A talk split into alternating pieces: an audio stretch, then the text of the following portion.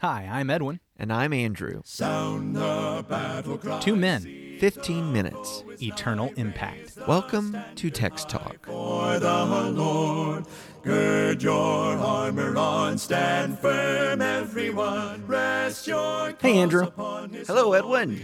I'm excited for us to continue Psalm 33, which is kind of continuing Psalm 32. So it's a great week. It's like two for one.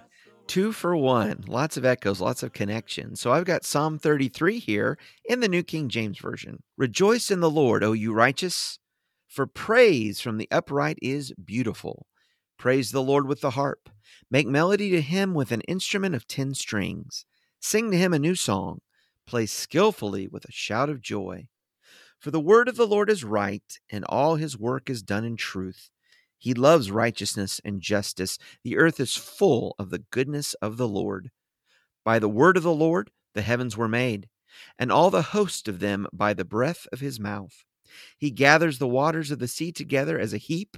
He lays up the deep in storehouses. Let all the earth fear the Lord. Let all the inhabitants of the world stand in awe of him. For he spoke, and it was done. He commanded, and it stood fast. The Lord brings the counsel of the nations to nothing. He makes the plans of the peoples of no effect. The counsel of the Lord stands forever, the plans of his heart to all generations. Blessed is the nation whose God is the Lord, the people he has chosen as his own inheritance. The Lord looks from heaven, he sees all the sons of men. From the place of his dwelling, he looks on all the inhabitants of the earth. He fashions their hearts individually he considers all their works. No king is saved by the multitude of an army. A mighty man is not delivered by great strength. A horse is a vain hope for safety, neither shall it deliver any by its great strength. Behold, the eye of the Lord is on those who fear him, on those who hope in his mercy, to deliver their soul from death and to keep them alive in famine. Our soul waits for the Lord. He is our help and our shield. For our heart shall rejoice in him, because we have trusted in his holy name. Let your mercy, O Lord, be upon us, just as we hope in you. Just as we hope in you. We are hoping in you right now because we know the victory is coming. The mercy is going to come from the Lord. That's Yes. that's what we're hoping in. Well, that, that brings up a question Mm. Who is this Lord in whom we hope? I think the first time I come across that question is actually in the book of Exodus, Mm. when Moses and Aaron are sent with a message to Pharaoh, the leader of the Egyptian empire. Very simple message that God would have them say, Let my people go. Let my people go out to the wilderness that they may worship me.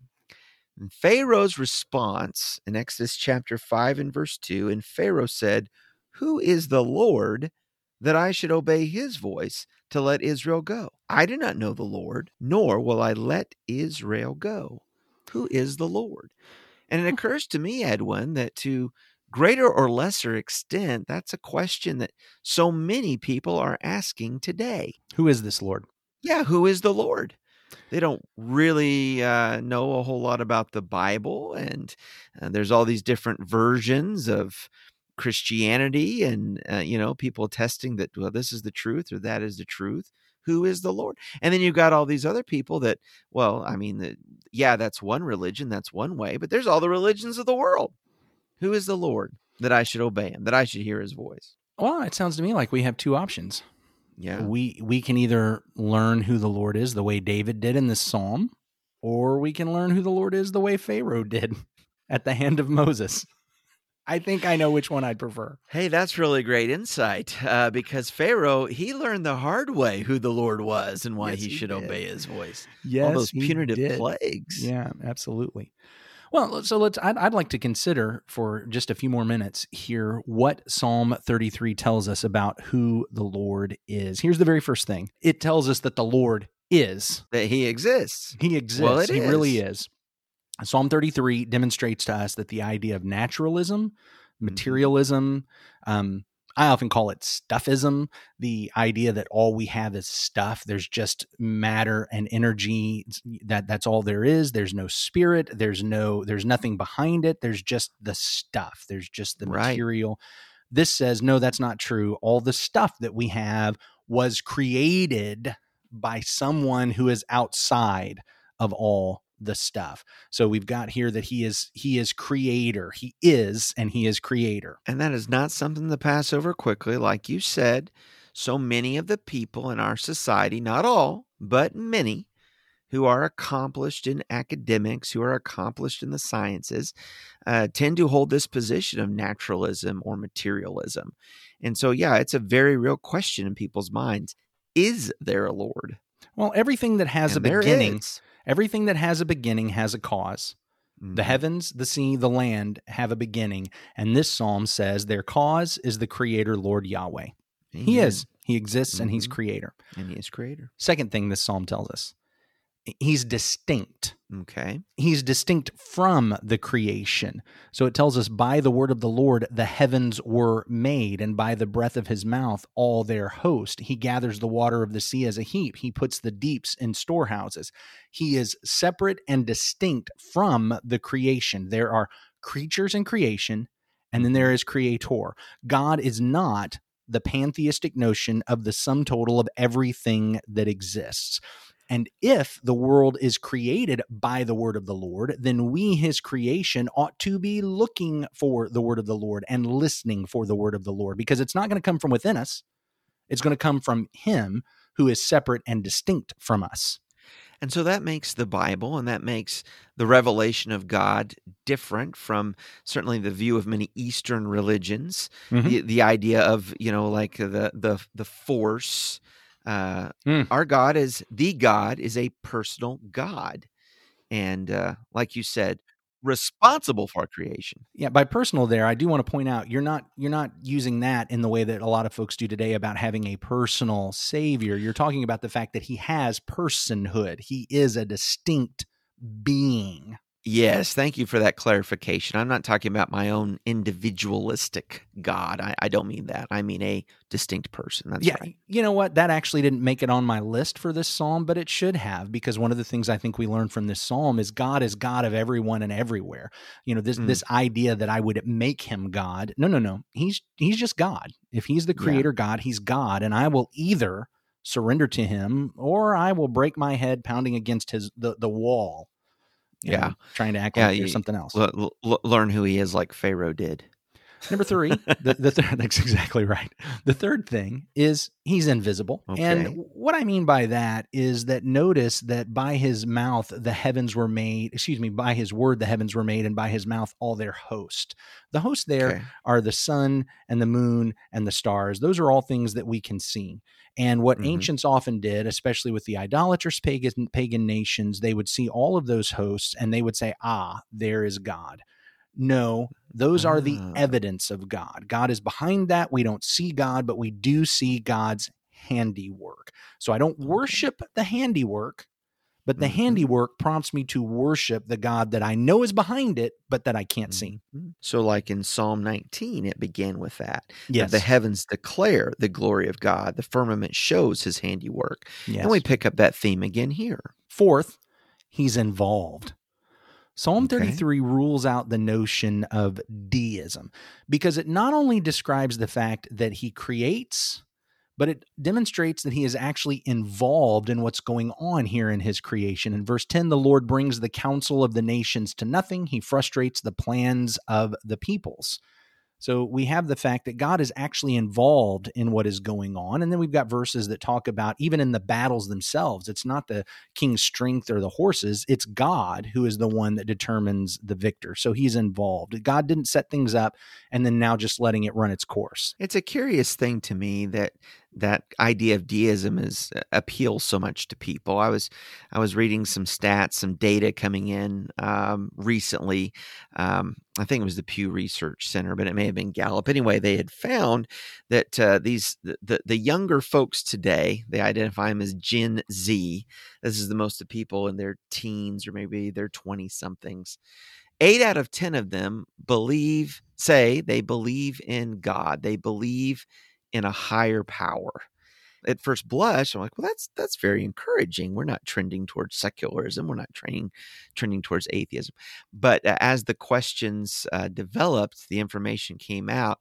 It, it's very much deism. They believe in a God but that it was a far cry from we want to be Christians, we we want to, you know, we believe the Bible's the word of God, anything like that. There's just acknowledgement there must be a higher power, which lends itself to this vague spirituality that then is seeking expression in all these different, at the moment, kind of social causes. We all want the comfort that comes with having a benefactor up there that that's going to be in charge in the end. None of us want the king who's going to tell us what to do today.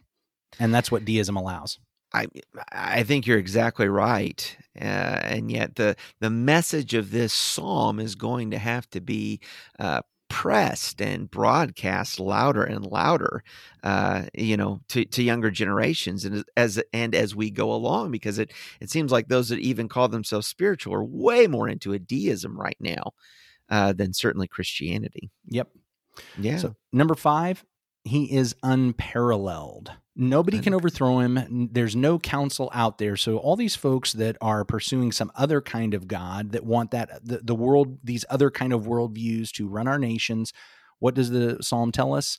The Lord's counsel will stand and he will Yes. frustrate the counsels of everybody else. He's unparalleled. Yes. No, there's no Mhm. equal, there's no true rival. hmm Number six, he is love. God is not morally defective. I, you know, one of the earliest arguments against God was the idea that if bad things happen, then he's either not powerful or he's not good. Uh, Yeah. What Psalm 33 demonstrates is that that's just a bogus argument. That's just a bogus Mhm. argument because what it demonstrates is that when you have the all powerful, all wise, all knowing God, uh, he he acts because he knows the way he acts is best. This idea that if bad things happen to me, God either isn't powerful or he doesn't love me is just not true. It may be that he knows that bad things are good for me. And what we find in this psalm is the fact that th- there are people that he's given free will to who counsel against him, who do bad things, and and sometimes people suffer for that. But God is love. He delivers from that. He is not morally defective. His steadfast love can be seen throughout the whole world. At times, and we do, we have times where we feel forsaken, but God has not forsaken us. He doesn't leave his people. Uh, we may choose to leave him, but he is always faithful. Mm-hmm. Yeah. And the final thing that I want to bring up, number seven, he is discerning. Psalm mm. 33 just obliterates the notion that God is indiscriminate. You know, the, the sixth principle that he is love, that he is steadfast love, and that we can see his steadfast love throughout the whole world causes a lot of people to say that, well, that just means no matter what I do, I'm going to get to be with God forever, which I think some of that deism we were talking about a minute ago is what people are looking for. right. He's this uninvolved God who, as long as I kind of am okay, is going to love me and welcome me in because that's what love Mhm. means. But this Mhm. psalm actually demonstrates that he is discriminating. Yes, he loves all people. Yes, he invites all people, but he does not welcome all people. He does not receive all people. Rather, he delivers those who put their hope and their trust in him. And there are a Yeah. whole lot of people that don't. There are a lot of people that don't. That calls us back to Psalm 32 about the joy of the forgiveness and what he offers in covenant, uh, which goes right along with with with that uh, truth about who he is, who is the Lord, that we should know him. Yeah, this is the Lord. I, you know what? Even as you brought up something that wasn't on my list earlier, there are probably other things here, but I think this is probably enough for us to be getting on with that tells us we should probably worship this Lord. I'd like to talk about that tomorrow. That sounds good. We'll have a conversation about that. We're so glad that you've joined us today. Let us know what you're learning from the Psalms. Send us an email, text talk at christiansmeethere.org. Uh, rate the podcast, share it with a friend. We appreciate it so much. We're going to have a word of prayer now. Edwin, would you lead us? Holy God, you are worthy because you you are you are distinct, you are invisible, and yet you are involved. You are unparalleled, and you are love, and you are also discerning. You are our merciful benefactor. You are our judge with healthy boundaries. You are our Savior, and so we give praise and honor and thanks to you, Lord God of all. Through your Son, Jesus, we pray. Amen. Amen. Thanks for talking about the text with us today. I'm Edwin Crozier, and I'd like to invite you to join the Christians who meet on Livingston Avenue in Lutz, Florida this Sunday for our Bible classes and worship. You can find out more at ChristiansMeetHere.org. Check out our daily written devotional that goes along with today's episode.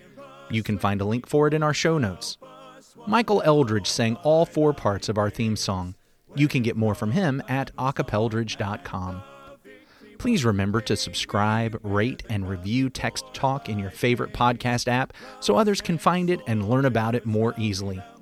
Have a fantastic day. Steady, pass the word along. Onward, forward, shout aloud, Hosanna! Christ is captain of the mighty throne. I'm ready. Let's record. Okay, I'm going to give it just a few moments of silence, and then I'm going to blow it out. Contemplate. All right, we'll start at about 20.